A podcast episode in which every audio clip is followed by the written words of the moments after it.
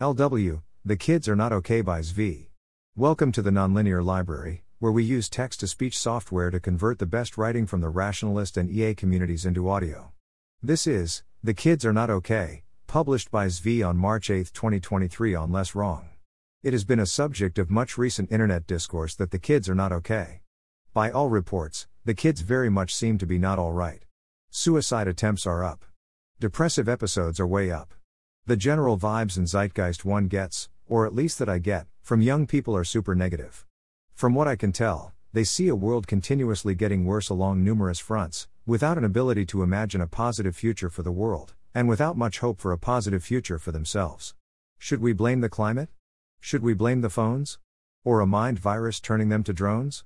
Heck, no. Or at least, not so fast. Let's first lay out the evidence and the suspects. one. Then, Actually, yes. Spoiler alert, I'm going to blame the phones and social media. After that, I'll briefly discuss what might be done about it. Suicide rates. The suicide numbers alone would seem at first to make it very very clear how not all right the kids are. Washington Post reports, in an exercise in bounded distrust.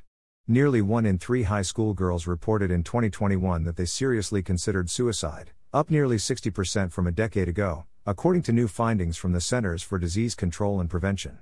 Almost fifteen percent of teen girls said they were forced to have sex, an increase of twenty-seven percent over two years and the first increase since the C D C began tracking it. thirteen percent of girls had attempted suicide during the past year, compared to seven percent of boys. One child in ten attempted suicide this past year, and it is steadily increasing? Yikes. There is a big gender gap here, but as many of you already suspect because the pattern is not new, it is not what you would think from the above. In the U S, male adolescents die by suicide at a rate five times greater than that of female adolescents, although suicide attempts by females are three times as frequent as those by males. A possible reason for this is the method of attempted suicide for males is typically that of firearm use, with a seventy-eight to ninety percent chance of fatality. Females are more likely to try a different method, such as ingesting poison. eight. Females have more parasuicides. This includes using different methods, such as drug overdose, which are usually less effective. I am going to go ahead and say that if males die five times as often from suicide, that seems more important than the number of attempts. It is kind of stunning, or at least it should be, to have five boys die for every girl that dies, and for newspapers and experts to make it sound like girls have it worse here. Very big women have always been the primary victims of war. Women lose their husbands, their fathers, their sons in combat. Actual nineteen ninety-eight quote from Hillary Clinton, Energy. The conflation of suicide rates with forced sex here seems at best highly misleading. The sexual frequency number is rather obviously a reflection of two years where people were doing rather a lot of social distancing. With the end of that, essentially anything social is going to go up in frequency, whether it is good, bad or horrifying. Only a twenty-seven percent increase seems well within the range one would expect from that. Given all the other trends in the world, it would be very surprising to me if the rates of girls being subjected to forced sex, for any plausible fixed definition of that, were not continuing to decline. That implies that in the past, things on such fronts were no good, horribly terrible, and most of it remained hidden. I do indeed believe exactly this. Also, can we zoom out a bit? On a historical graph, the suicide rate does not look all that high. Scale is suicides per one hundred thousand children, per year? The kids are not okay. The kids in the nineteen nineties were, by some of these graphs, even more not okay. The kids in between were also not okay. It's not like fourteen percent is an acceptable number of kids seriously considering suicide in a given year, or seven percent an acceptable rate of them attempting it. But those kids, by these measures, were less not okay. C D C risk study. We also know that the rate of major depressive episodes among U S adolescents increased by more than fifty-two percent between two thousand five and twenty seventeen. I do think some of that is changing norms on what we call such an episode. I doubt that is all, or more than all, of it. That problem still seems sufficient to make farther back comparisons not so meaningful, and make me want to fall back on suicides, similar to the case count versus death count question in measuring COVID. Here is the C D C study of youth risk behavior. They are happy to report several things. Adolescents are engaging in less risky sexual behavior, which means less sexual behavior period, both at all and with four or more partners. There is less substance, alcohol, marijuana, illicit drug, misused prescription drug use. Rough math aside, in case anyone was wondering, yes, sexual contacts and alcohol use go together. If thirty percent of students have had sex and they are forty-one percent likely to be drinking, and overall rate is twenty-three percent, that means only thirteen percent of virgins are drinking, over a three to one ratio. For illicit drugs, twenty-five percent versus seven point four percent. And for marijuana, this hits thirty-four percent versus eight point three percent, over four to one, so looks like hard drugs are bad even on their own terms. Overall, so less fun. Sounds depressing. Less sexual activity is flat out called improvement by the C D C. I am going to come out and say that the optimal amount of teenage sexual activity, and the optimal amount of teenage substance use, are importantly not zero. They also talk glowingly about parental monitoring, defined as parents or other adults and their family knowing where students are going and who they are with, as another key protective factor for adolescent health and well-being. While I certainly would agree with the correlation with short-term physical safety, and that this leads to less sexual activity and substance use, I would centrally say that considering this a key protective factor is one of the prime suspects for reasons kids are depressed so often. On the plus side, there was also less bullying. They are less happy to report worse overall mental health, more suicidal thoughts and more suicidal behaviors, as already noted. There is less condom use, less S T D testing and less H I V testing, which is what rational people would do given less sexual promiscuity and improved treatments available for H I V. On another note, this below has to be the weirdest stat I've seen. I keep trying to figure out what it could mean and coming up short. If you look at the above graph, you'll notice that H I V testing is not declining once you control for rates of sexual activity. The decline in condom use is entirely explained by the decline in multiple sex partners combined with selecting responsible teens out of the dating pool. If we had access to the crosstabs, we could check if this is indeed what is happening. They also observe a rise in experiences of violence.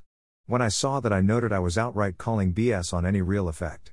To the extent that experiences of violence are rising, it is about what people are told to report experiencing changing, not about any increase in real physical violence. Then I found the actual stats on page forty-six. I mean, that's some bounded distrust right there. Is this an increase in violence? The only substantial increase here is not going to school because of safety concerns. I am happy to report that safety concerns are not violence. Actual safety concerns in a school surround bullying, which is down, and I'd heavily bet is down in severity too. What do we do about that? I mean, same as we always have, and hint it isn't letting them miss school. We force students who are being beaten up by other students into close proximity with their bullies at the barrel of a gun, of course. What else would we do? Also, seriously, no increase in electronic bullying since the introduction of the smartphone? Are you kidding me? How is this even real? How did we do it? Huge if true. Also, I will state that did not go to school because of safety concerns did not change between twenty nineteen and twenty twenty-one, and let that float around in everyone's head for a bit. There are a bunch of other "are you seriously saying this trend went this way during the pandemic" stats, and I will spare you the rest of them. On to their depression stats, which match other sources. I am curious about the thirteen percent or more who experienced persistent feelings of sadness or hopelessness without poor mental health. If I was feeling persistently sad or hopeless and someone asked me for the quality of my mental health, and I had the energy to reply, I would reply poor, thanks for asking. Strangely, they list suicide considerations, plans, attempts and injuries, but do not list stats on actual suicides. Objectively worse? This New York Magazine article says that no, teen suicide isn't rising because life got objectively worse. It does confirm that the lived experience of teens seems to have gotten worse, at least in terms of their mental health. Life isn't objectively worse, in this view, because the economy has improved as has our social safety net. Our treatment of many groups has dramatically improved. If you are entering the labor force today, goes the argument, you can expect to earn a much higher standard of living than your predecessors in the nineteen fifties. Suspicion is pointed towards our phones and social media. I would suggest this misunderstands what it means for things to be objectively worse. Economically, one should emphasize the ability to purchase a socially acceptable goods basket that enables the important aspects of life, more than worrying about the measured quality of its components. Similarly, I would assert that the existence of social media can absolutely make things objectively worse if it works like its critics fear, as can all the other suspects one might have. To the extent one disagrees with this, the word objective is being used to dismiss concerns other than access to material goods is not objective. If you want to use that definition, fine, you can use that word in that way. In which case I do not much care whether the worse is objective. Also, you can't both assert factors like tolerance for many groups is way up as objectively good and then reject factors like tolerance for not using social media is way down as not objectively bad. Both are real, and they are equally objective. That does not tell us what is causing the kids to not be okay. It does make it less likely that we should be looking mostly or exclusively at social media, or at wokeness, or fear of climate change, since none of those can explain the early nineteen nineties. That would require the two peaks have distinct causes. Children versus adults. Should the cause differentiate adults from children? Adults continue to say they are happy with their own lives despite not being happy with things in general. Source. To the extent that their happiness with things in general changed, it does not correspond at all to when the kids were relatively not okay. All the usual suspects correlate, in case anyone is pretending they don't. An alternative hypothesis is that perhaps adults are happy with their lives largely relative to the baseline of what they see as the lives of others around them, rather than as an absolute thing. Being more worried about losing one's job makes you not okay, but it could also make you more satisfied with the job you do, at least for now, have. You can see two thousand eight on the personal satisfaction line, but it is a rather small effect. Whereas kids perhaps have not learned these tricks so much yet, and only observe that things are not okay. School days. A reasonable suspect for the core problem would be American schools. Remember that suicide rates go up during school, go down during summer vacation. When there were school closings, suicide rates declined. Robin Hansen thinks this is clear. Responding to the new paper reported via Mister to have shown a negative log-linear relationship between per capita G D P and adolescent life satisfaction. From the paper, Robin cites, if a group is attempting suicide this frequently, reports of life satisfaction this high do not make sense unless they represent comparison to expectations, or to the lives of others. We need to look for a better understanding of what such responses mean. The problem with the school hypothesis is that while it explains kids not being okay in general, it does not explain the changes over time. If you buy as I do the hypothesis that our schools have been making kids miserable, why would that effect have gone down and then gone back up again? I can tell a story for why school was especially toxic during the pandemic. Remote learning was a new level of dystopian nightmare. That still does not fit the graphs. I can tell a story where recently schools have become more controlling and restrictive, perhaps more woke and liable to alarm kids regarding climate change or gun violence. They interact in toxic ways with social media. Heck, they're doing mandatory trauma infliction periodically, which they call active shooter drills. That all seems like it doesn't sufficiently differentiate school from these other candidate source factors, and we would still need a second story for how those things had local peaks in the nineteen nineties, which doesn't seem right. Thus I would say that school lays the foundation for children to be miserable. I would say school directly causes children to be miserable. It still does not seem to explain why things recently got so much worse. Liberal politics. Matt Iglesias suggests we look at politics, and why young liberals are so much more depressed than young conservatives. He points to a study looking at depression in adolescence by political beliefs. I noticed that this graph is suggesting something happened around twenty eleven that impacted everyone, and disproportionately impacted only liberal girls. Until then, liberal girls and liberal boys had similar depressive levels. Even now, conservative boys and conservative girls are similar, and the temporary difference ran the other way. The conservative versus liberal gap among boys is similar in two thousand five and twenty eighteen. The story this data is telling is something like, liberal children are more often depressed than conservative children. Since two thousand five, depression among children has risen across the board. Since two thousand five, something has made liberal girls in particular more depressed. Causation between politics and depression is not obvious here. All of these stories seem plausible. If you are depressed, that tends to make you liberal. Change is needed. If you are liberal, that tends to make you depressed. Change is needed. If you are liberal, you tend to identify as depressed more often. If you are attending liberal area school, you'll report depression more often. If you are around liberals more in person, you'll report depression more often. Liberal parents are raising their kids in ways that cause more depression, and kids tend to adopt the ideologies of their parents. Urban areas lead to greater risk of childhood depression, and are liberal. A left-wing theory by authors of a paper on the subject of why this is happening is that it is all because bad political actors are doing bad things, which are very depressing if you are a good person who understands. I'll quote the same passage as Iglesias does, except for spacing. Adolescents in the twenty tens endured a series of significant political events that may have influenced their mental health. The first black president, Democrat Barack Obama, was elected to office in two thousand eight, during which time the Great Recession crippled the U S economy, Mukunda twenty eighteen, widened income inequality, Kochar and Fry twenty fourteen, and exacerbated the student debt crisis, Stiglitz twenty thirteen. The following year, Republicans took control of the Congress and then, in twenty fourteen, of the Senate. Just two years later, Republican Donald Trump was elected to office, appointing a conservative Supreme Court and deeply polarizing the nation through erratic leadership, Abe's House twenty nineteen. Throughout this period, war, climate change, O'Brien, Selbo, and Halyard twenty nineteen, school shootings, Witt twenty nineteen, structural racism, Warland twenty twenty, police violence against black people, Abbasagay twenty twenty, pervasive sexism and sexual assault, Morrison, Beatty and Grove twenty nineteen, and rampant socioeconomic inequality, Kochar and Salufo twenty nineteen, became unavoidable features of political discourse. In response, youth movements promoting direct action and political change emerged in the face of inaction by policymakers to address critical issues, Fisher and Nazrin twenty twenty-one, Heenchan and Tedesco twenty twenty.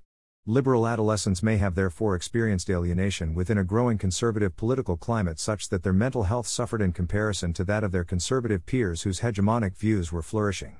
To me and to Matthew Iglesias, this sounds like a story of political discourse among and directed to young people making them depressed. This is not plausibly a story about a society that was suddenly overcome by a huge rise in war. Which wars is this even claiming to be talking about given the time frame? I seriously have no idea, or any of the other non-economic factors. For economics, the timing does not match, nor is there any reason bad economic prospects should depress liberals but not conservatives during a period where both parties took turns in political office. This is instead a story about how these bad things became central and constant parts of the discourse that young people felt socially obligated to discuss and endorse. As the authors say, they became unavoidable. Young people in liberal peer group social circles, which is most young people, especially given the internet, were increasingly socially punished for not expressing the view that a lot of extremely depressing things were happening. Social media amplified this quite a lot. The youth both had to endorse that these things were depressing and terrible and unacceptable, focusing carefully on the current thing of the week, and signal that this depressed them, and also express the belief that these things were getting worse. That certainly sounds like it would cause a lot of depression, regardless of the truth the claim subject to these social cascades. Regardless of the extent to which these issues are central, I highly endorse not catastrophizing, and not encouraging others to catastrophize. These last few weeks, I have written two giant posts covering events that I see as plausibly leading directly to all humans being killed and the wiping out of all value in the universe.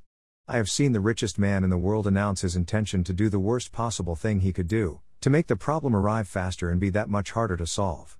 Whether or not you, or most others, agree with this perspective on recent events in A I, it is my perspective, yet I do my best to, mostly successfully, keep smiling.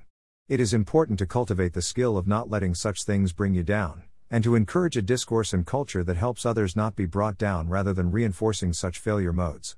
Whereas, as far as I can tell, liberal discourse explicitly reinforces not doing that.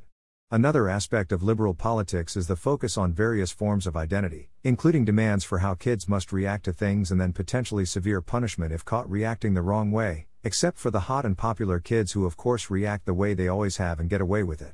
All of this is also plausibly very not good for kids' mental health, and plausibly much more not good than the, also not good, traditional versions. Then there is the tendency to medicate children every time they get out of line or pose any sort of problem, or are given any kind of label that needs fixing. You can imagine why worries about this happening could make one paranoid and unhappy. Also, the drugs themselves often make kids unhappy. I had a rough childhood in many ways. I never got any sort of formal diagnosis, and was never put on medication. Whatever other things I might be mad about, I am deeply grateful for both of these things. These days? Not a chance. There is more to say here, but I would leave it as an exercise to the reader. Phones and social media. The social media hypothesis, S M H, is both common and common sense. It is easy to see why we might expect social media to be, one. Damaging to everyone, two. Especially damaging to teenagers, three. Even more damaging to girls and, four. Extremely difficult to escape even when you know about the problem. The timing also matches quite well, although it obviously can't explain the nineties. Richard Hanania considers the S M H. He notes that given his other views he has strong motivations to reject the S M H and instead blame anything else and especially to blame wokeness. Despite this, he is convinced. After looking at various kinds of evidence, however, I have changed my mind. This essay sets out to explain why I think that the rise of social media has had disastrous effects on the mental health of young people. First, randomized control trials show that quitting or cutting back on Facebook is good for your mental health. It's true that some studies show a null or even opposite effect, but, as I explain, the studies supporting the hypothesis that social media causes misery tend to be larger and more convincing. Second, I look to see whether the increase in teen depression since around twenty ten can be found in other developed countries. The answer is mostly yes, and some of this data is extremely impressive in that much of it comes from sources that weren't setting out to prove anything about the social media hypothesis, but found data that supported it anyway. Finding similar trends across the developed world makes it much less likely that something specific to the U S like the rise of wokeness can be blamed for teen misery. He focuses on gold standard R C Ts, dismissing quasi-experimental findings and even suicide rates as too confounded. I am not going to check the primary sources here, so take with that note of caution. The largest study he cites paid participants to stay off Facebook for a month, which improved their happiness by zero point one standard deviations, which might not sound like a lot, but under the circumstances is kind of a lot, and caused permanent reductions in Facebook use after the trial period. It looks like a twenty-three percent reduction, which lines up exactly with their planned reductions after the trial period, which is weird because one would expect big willpower issues.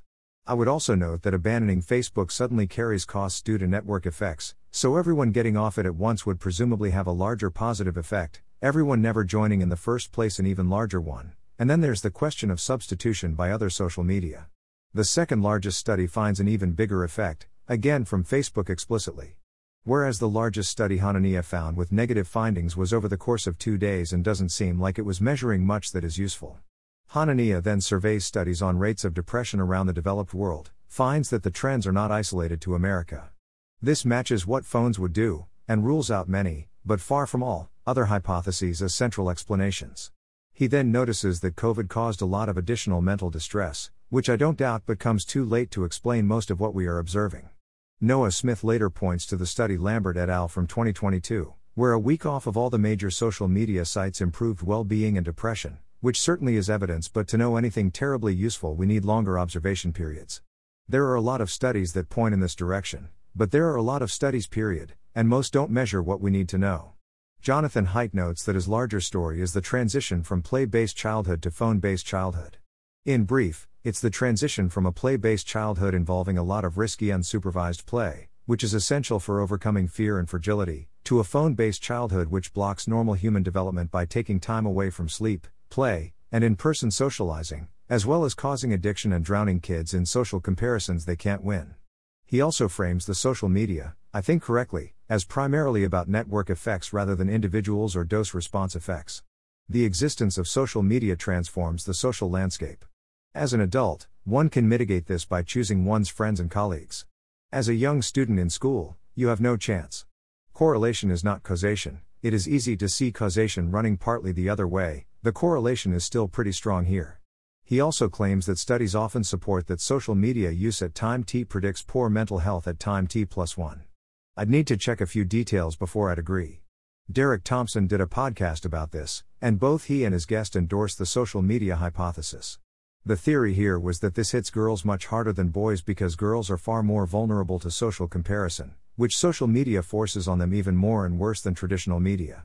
They also focus on the contrast of passive scrolling versus active use. Actively talking to people you know, arranging events and other similar things, in this view, are fine. That, too, makes sense to me.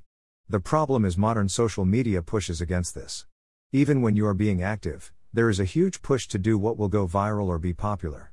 Thus, the argument over whether small accounts are desperately trolling for followers, or large accounts are desperately trolling for followers. Accounts of all sizes, in my experience, do both kinds of behavior. My experience is that as I get more followers I become more conscious of wanting not to waste people's time or drive them away, whereas if my followers were mainly people I know I think I'd post more freely. My self-awareness might be lacking, though.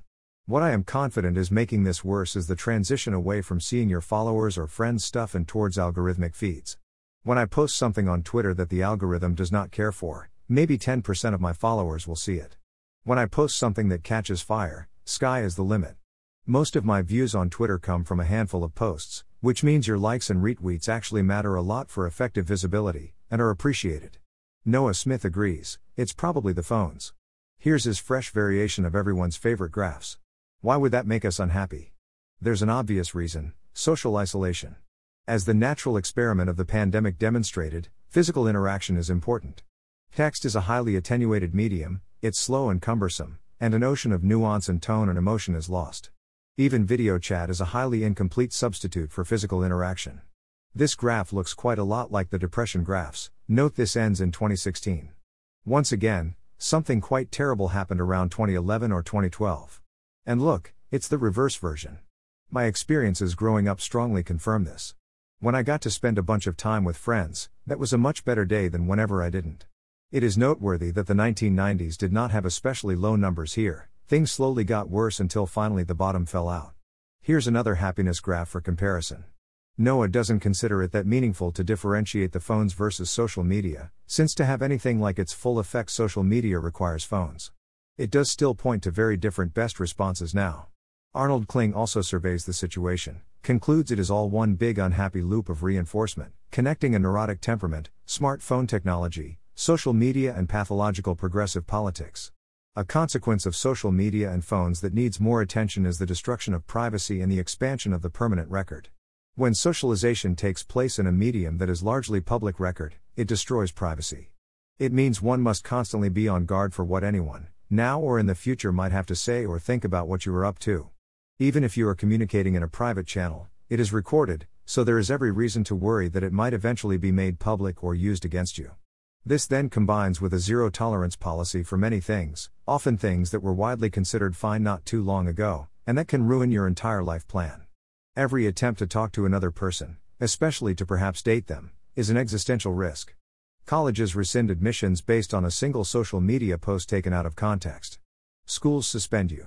You have no room to experiment, to breathe, to make mistakes. I think this is a pretty big deal.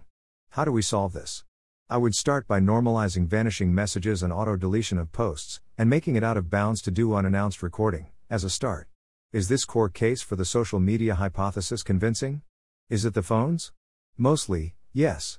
I am convinced that the central problem here is likely a combination of phones, social media and the resulting physical social isolation. Kids aren't seeing friends in person, they often don't even have good friends, they're instead scrolling on their phones, and this is bad for them. Phones also expose children, and adults, to a bunch of other information in ways that seem plausibly to do great harm to their lived experiences and mental health, as I discuss in the two sections after this one. There are a lot of different angles of evidence gathered to support the phone hypothesis. Except for the need to explain the nineteen nineties, and discounting the misleading alarmist stuff, they all point in the same direction, the phones. The population data over time is to me the strongest evidence. There is little question that something very terrible for teenagers happened around twenty twelve. That rules out an economic cause. That rules out some weird political shift, other than the shift in discourse that came from the rise of phones and social media. The only two things suggested that could possibly match the timing at all are a cultural shift, for example towards some form of social media and being online reinforced wokeness. Wokeness would plausibly hit the mental health of girls and liberals harder, and the timeline isn't completely crazy. It still is a far less good match, the timing isn't quite right here. Takeoff would be more gradual at first, and if the action mechanism is world seems terrible to students, then you'd expect a large spike when Trump was elected, and it isn't there.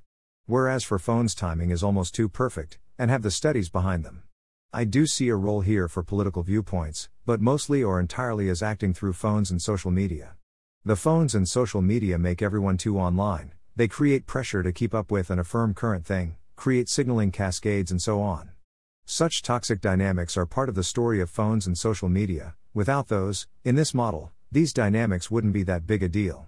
Or, yes, what you are talking about on Tumblr might be making you miserable, but that is less to do with the particular details of what you're discussing and more to do with Tumblr. What about other causes? That is not to say that there aren't plenty of other things that are not great and one would do well to fix, both things that are getting worse and things that have always sucked. Our screen problem is not limited to phones, there are also tablets and computers and good old-fashioned televisions. Plausibly the damage compounds over time and generations. Tablets are a serious problem for younger children.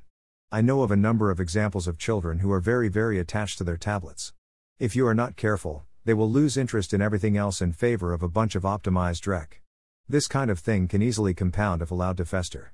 The timeline would be a few years delayed, so it doesn't match, but it's a real issue. Of course, good tablet applications are insanely great here, if you put in the work and keep it in moderation.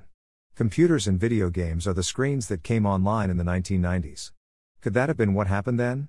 In the early mid nineteen eighties, you played video games in an arcade. The arcade was social, and it cost money per play, so it was limiting. Then kids started getting their hands on a N E S or a P C. And at first N E S was super awesome and kids played together and had the same three games, but then things branched out and the S N E S Genesis era was more insular and also more all-consuming, and things went south for a bit until we learned how to handle it. One could tell a story of computers and video games being social in the eighties, then isolating in the nineties, then early internet bringing us together in the oh ohs, only to have phones and social media turn it all toxic in the tens. It's a theory. It's the only one I could come up with that even pretends to explain the nineties. Paging Chuck Klosterman. A common pattern when dismissing the dangers of new tech is to say, remember how everyone said television would rot our brains and destroy our communities? You know, like Socrates worried about books? Books turned out to be good, but television? Have we considered that perhaps, while there is also plenty of good television out there that enhances our lives and culture, those warnings were one hundred percent right? And then it pretty much happened? I think it pretty much did happen. Like phones, television most certainly wasn't all bad. Used responsibly, it's great. Still happened. The whole too much screen time concern is very real. One difference is that with television you had a much easier time imposing limits than you do now with phones. The television stayed in one place, and wasn't a means of socialization. The social isolation problem, and lack of community, predate smartphones and even widespread video games and computers. Remember bowling alone? I do think that phenomenon was real and important then, and has been massively amplified now. Its other causes count too. What role do economic issues have? The fear of not being able to get a job or support a family, or the terror of endless school and student loan debt, or the competition to get into a good college or else not be employable. I do know the timing does not match. It is not obvious to me the extent to which these things got worse over this period, but I am confident they did not suddenly get worse in twenty eleven to twenty thirteen, whereas they did get worse in two thousand seven to two thousand eight. The nineties don't seem like they were a time of unusually high economic worry either. This could still be an important contributing factor. I do think we are not doing a good job measuring the lived expectations of youth when we point to our economic statistics. Perhaps young people now better know their situations, aren't fooled by our slogans and statistics, and are not so happy about it? Perhaps the truth can be rather depressing? I have several times seen claims that depressed people see the world more accurately in its details, whereas most people are overly optimistic and rosy on those details. What about if all this wasn't about actual economic problems, or other problems, but the newfound perception of those problems? That could alter the timing and brings us back to the smartphones. Under this theory, economic, career and lifestyle expectations for many have been declining for decades. Our system fell into great stagnation. Rent seekers have been stealing opportunity by locking up housing markets and jacking up healthcare and education costs and such. Our culture has stopped respecting core human needs like raising a family. As the competition tightens, and you need a college degree to get any decent job, childhood becomes a tightrope of cutthroat competition rather than a time for exploration and joy. We are failing our young people. For a while, this theory might say, kids mostly managed not to notice this. When kids go off to college, they still mostly choose liberal arts majors and take on debt, F around and find out, because they are sold a lie that they won't get punished for this. Your future sucking doesn't make you miserable now if you don't know about it. Same could be said for plenty of other problems, including all the left-wing favorites: racism, sexism, homophobia, transphobia, police brutality, the list goes on. By any reasonable standard, humans have been pretty damn horrible about all that for at least as long as we've wanted to have cities enough to build roads. Similarly, most people throughout history have, by any standard a modern American would consider reasonable, lived really terrible economic lives. They struggled to keep a roof over their head, food on the table and everyone clothed. People did not automatically get to save up to have secure and comfortable retirements. We did not follow our passions and love our jobs, we worked where we could find work. Kids were forced to work terrible jobs. We did not have ready access to health care, fair treatment or effective due process of law, and if you wanted to live any kind of alternative lifestyle, then good luck with that. Many, many things we consider standard now were luxuries. Then came smartphones and being constantly online. The truth came out. We could no longer maintain our mismatches between our rhetoric and reality. Kids could no longer be gently introduced to the realities of the world over time. And switching fully over to what our rhetoric implies is not actually possible, because continued physical existence does not care what your principles are, and our view of what our principles should be will always be ahead of whatever we can pull off. It was all really freaking upsetting and depressing, perhaps? Under this theory, smartphones did not make us miserable because we are using them to engage in unhealthy behaviors and comparisons. They are making us miserable because they woke us up to our problems. One could say they made us woke. How much of that is economic reality versus social reality or other problems, one can debate. We all hide some truths from our kids. Disagreements are a matter of details, and a matter of degree. We don't want to overwhelm our children with thoughts of man's inhumanity to man, of suffering and hunger and nuclear firestorms and misery and death. We also quite reasonably hold back various stuff about sex, except now everyone with internet access has unlimited free hardcore porn. There is a term grow up too soon for a reason. I strongly don't believe in lying to kids. That still doesn't mean dumping the weight of the world on them all at once at age seven, or even twelve, or ideally even seventeen too. At this point, we kind of do exactly that. It is all right there, right in your face, and it is on you as a student to be raising awareness of it all. Maybe that really, really sucks? Combine that with what has been called the revolution of rising expectations, where we continuously raise our standards on all fronts, doing social comparisons with all the unrealistic reference classes from individuals up through to civilizations, with a laser focus on the exact places either you or the collective we are visibly falling short. What did you think was going to happen? This theory doesn't centrally say blame liberal politics as much as us being a little itchy on the trigger with pointing out that life's a bitch and then you die in all its forms. There are plenty of ugly truths out there. No one has a monopoly, and everyone has a web browser. The political response could scarcely be otherwise. Perhaps it is mostly result rather than cause. Looping back to the economic and competition aspects, kids nowadays can very clearly see how rough it is going to be out there for them. That, in turn, makes their real physical situation worse. If kids are mostly going around being kids and then colleges judge them, and then employers judge them on where they went to college and what they studied, and there are lots of consequences for messing up at every step, and the losers suffer a lot? The few who are highly motivated to get ahead mostly can get ahead. The suffering of the losers is not great, but the kids get to be kids, life gets to be lived, we play and learn and love and so on. If that is all happening and it is common knowledge, that is so much worse.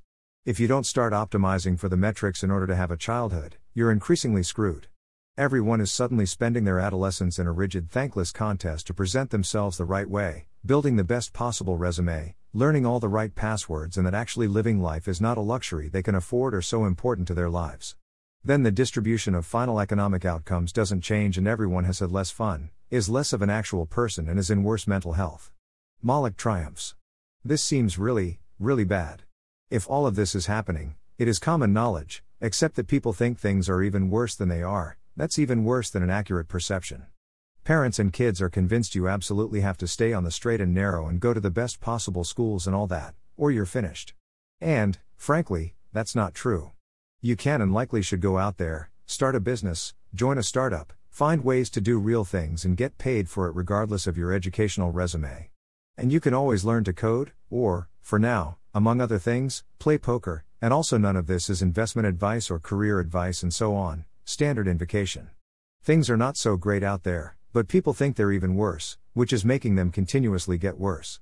A similar pattern on the personal level is what happens if we now more reliably learn about, understand and process information about bad things that have happened to us, difficulties and disadvantages we have, and ways in which we diverge from the normal, that isn't going to always make us happier or better off. Adjustments made in response are often harmful. One way that happens is that we calibrate our understanding of a problem based on the group that couldn't hide the problem, and then tell the mild cases that could have muddled through that they have this terrible problem, and how bad it must be. It often goes poorly. The correct level of walking things off is not zero. There is also a big fertility effect from all this, as kids despair of having the resources to raise families so they don't plan on it, they increasingly don't even party or have sex. Even when they do get into position later on, they don't relish their children having to go through the same obstacle course, and they feel obligated to provide everything to let their children succeed at that, which raises their felt financial and other burdens a lot. The same dynamics, in various ways, also are contributing to increasingly harsh restrictions on children's ability to exist and be kids, which in turn is crippling their social lives and making them miserable well beyond what makes sense from the game theory involved. Compare this to the revolt of the public theory. What if this revolt is that much more widespread? For most of the same reasons. Perhaps we're spouting all sorts of obvious nonsense? When the things people say don't make sense, and you are not yet old enough to have been beaten down enough to stop noticing, it could be kind of depressing. I am not going to formally defend such claims or cite examples or cite causes beyond phones and social media definitely being a contributing factor, and I won't be taking any questions. I will simply say, for completeness, that it is my belief that the overall quality of discourse has radically declined during the period in question. The number of people capable of good discourse has radically declined, the sanity waterline has receded, and it is commonly demanded that people endorse or at least not oppose various things that are obvious nonsense on a continuous basis. I'm also just going to leave this here, don't mind me. What is to be done about ubiquitous phone use and social media? So what do we do about all this? Whatever other problems are here, social media is making things far worse. What can we do about it? What won't work is advising kids of the harm social media does. Even if they can overcome the addictive properties and make an intentional choice, they are stuck in an inadequate equilibrium. The inadequate equilibrium with social media problem is obvious. Even for an individual, turning off one's phone or deleting one's accounts is hard. Once all your peer group social coordination is on social media, what are you going to do about it? Being a full-on weirdo no one knows how to contact is not exactly the way to go back to hanging out with friends all the time and having a rich social life. Have you tried not using what everyone you know and are physically forced to be around all day uses to do social coordination? Even if true, I do not see how this is an answer. Magnitude matters. So does the direction of the effect. As an obvious parallel, at times in the past, smoking was a key part of socialization. If you wanted to hang out with the cool people, you had to smoke. So lots of people smoked, which meant lots of other people smoked, and everyone was colder and sicker and poorer and worse off. It is at least reasonable to propose a regulation to shift the norm away from that, where restricting people's choices makes everyone better off. If it's kids, the case is that much stronger. If your friend's use of social media is bad for teenagers, as it seems to be, that is an externality. Externalities are a classic market failure that, if big enough and important enough, justify intervention to fix them, ideally in the form of a tax, but alternatives can easily be superior to nothing. Would I support stricter age restrictions on social media or smartphone use? I am loath to have the government come in and start restricting our ability to communicate. The problem is that the statistics here are really, really dreadful and horrifying. So I'm on the fence about that. In practice, I'm probably still against it. I'd be for the ideal version, but we won't get the ideal version, and also I don't want to get into bad habits. If we can't reduce usage, one idea as hinted at above is perhaps to make evidence drawn from children's social media and electronic communications broadly inadmissible. Make it hide auto-delete or at least hide from everyone else by default after a while, viewable only by friends, illegal to consider in any school disciplinary action or admissions process or job interview. I do know that I want my own children to stay off social media, and minimize their ownership and use of smartphones, for as long as they possibly can. And that I intend to spend quite a lot of my available points, if needed, to fight for this. And that if I was running a school, I'd do my best to shut the phones down during school hours. The only solution to phone use in general is a cultural shift. Being on your phone actually pretty much sucks. I am very rarely on my phone, and constantly strive to be on it less. I don't play games on my phone. Constantly checking your phone also sucks. If this was merely a collective action or externality problem, I would despair. But you really are better using the larger screens sometimes and mostly unplugging, aside from things like logistical coordination and directions, and actual phone calls, otherwise. So if nothing else was about to hugely disrupt such dynamics, I'd expect a cultural shift to start improving things. Well, whoops. Social media and phone use are about to crash headfirst into the problem of ubiquitous and rapidly advancing A I. If it wasn't for A I, I'd say I expect the social media issues are now about as bad as they are going to get and should improve as we adapt to the new world, and that the culture should start shifting soon to get people to look up from their phones more often. Instead, things are about to get super weird, in ways that are very hard to predict. We can also help this along by improving alternatives to phone use. If children aren't allowed to go places without adults knowing, or worse, adults driving them and coming along and watching them, what do you think they are going to do all day? What choices do they have? The more we allow and encourage free-range childhood at all, in our actually vastly safer world, and encourage rather than discourage the kinds of in-person social interactions kids are missing, the more they won't need to be on phones all day. Another potential idea is a rule against any major product, in terms of number of users, that has features that are available on a phone app and not on a desktop. Forcing people to use their phones like this is feeding toxic habits. What is to be done about information overload? The exposure to information problem is that much tougher. If your fellow students know things, you get to know them too. Cultural shifts don't have opt-outs either.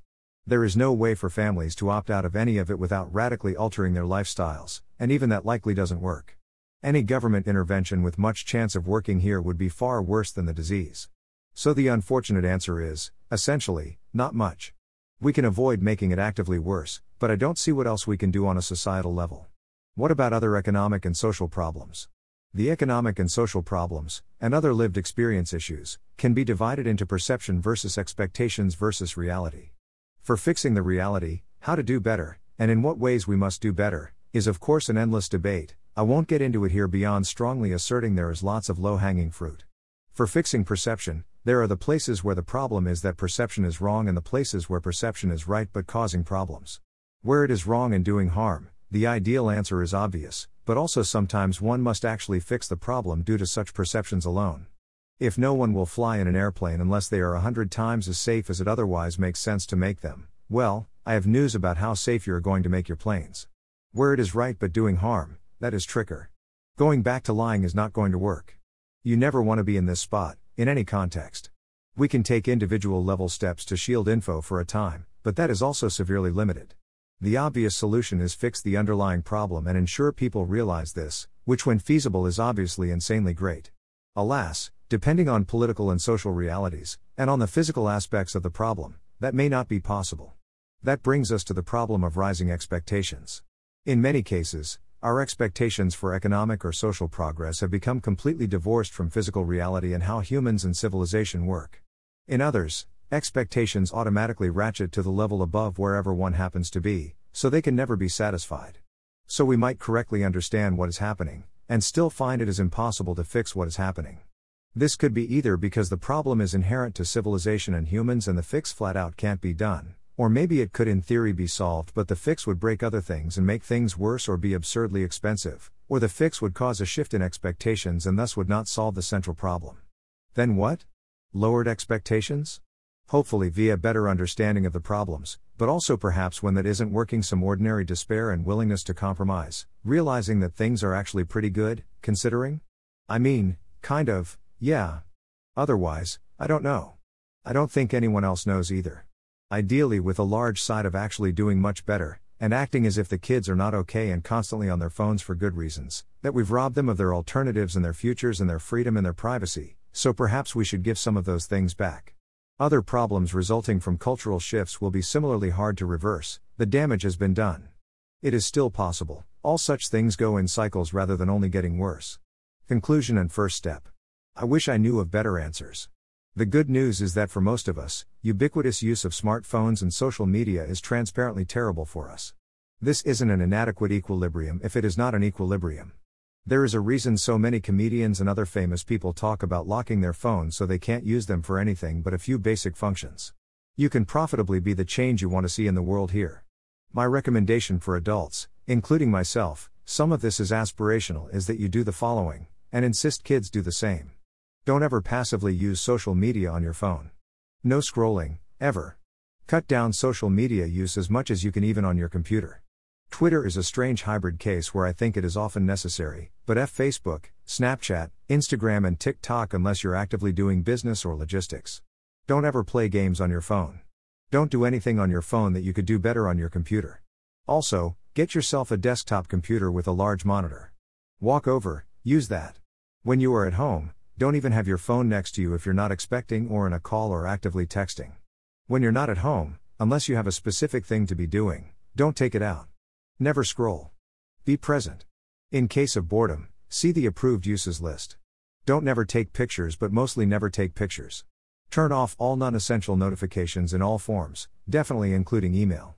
Actively find uses of a smartphone include maps and directions, phone calls and video calls, reading e-books, playing music and podcasts and audiobooks, quickly looking up relevant information, storing tickets or otherwise showing others info. Look upon all other uses as highly suspicious. Dot and make concerted efforts to see people in person as often as possible. I have been failing at this one since the birth of my third child. I need to do better. So do we all. one. ChatGPT's top five candidates in order, after failing to come up with a good song completion, not that I tried that hard, financial pressure, lack of good role models, social media, and cell phones, fear of failure, need for friends and lack of self-care. two. Or forty-four, really, my first-hand report is that it still isn't any fun. Thanks for listening. To help us out with the Nonlinear Library or to learn more, please visit nonlinear dot org.